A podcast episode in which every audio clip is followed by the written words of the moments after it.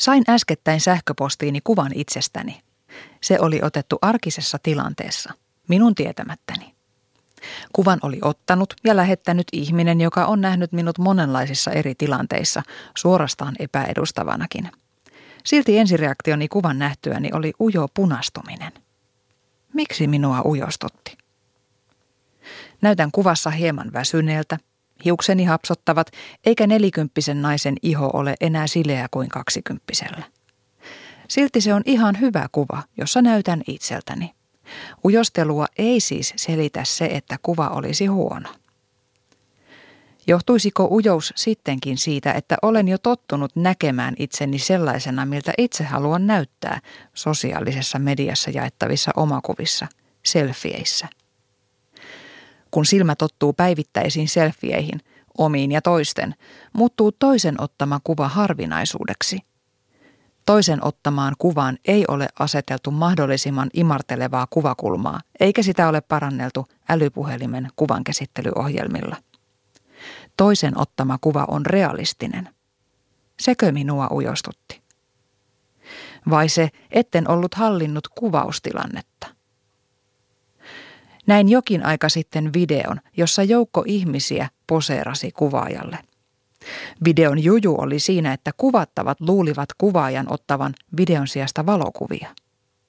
Videolla näkyykin ryhmä ihmisiä, jotka muutaman sekunnin välein jähmettyvät asentoihin ja ilmeisiin, joiden he ajattelevat olevan itselleen suotuisia.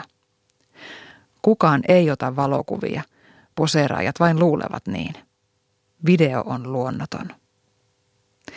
Ehkä ujouteni johtui siitä, että en ollut voinut itse määritellä, millaisena minut kuvataan. En ollut voinut päättää asenteoni tai ilmettäni.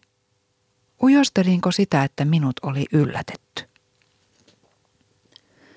Nähdyksi tuleminen on yksi suurimpia tarpeitamme sylivauvasta asti.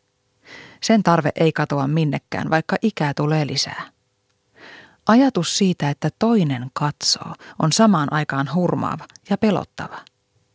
Mitä hän näkee minua katsoessaan? Mihin asioihin hän kiinnittää huomiota? Mitä hän ajattelee minua katsoessaan? Tätä pohtiessani tajusin, että tietyssä elämäni vaiheessa minua ei katsottu tarpeeksi. Elin vuosia niin, että minua ei nähty. Ehkä ujosteluni johtuikin siitä, että olin salakuvan myötä saanut konkreettisen todisteen siitä, että nykyään minutkin nähdään. Sitten viimein oivalsin. Kyse ei ollut siitä, että minut nähtiin, vaan siitä, miltä minusta tuntui, kun minut nähtiin. Ujostelin sitä, että nähdyksi tuleminen aiheutti minussa niin paljon iloa. Minä, joka olen sanonut, että ei sillä ole mitään väliä, mitä muut minusta ajattelevat. Jäin kiinni rysän päältä. Sillä on sillä väliä. Kaikille on.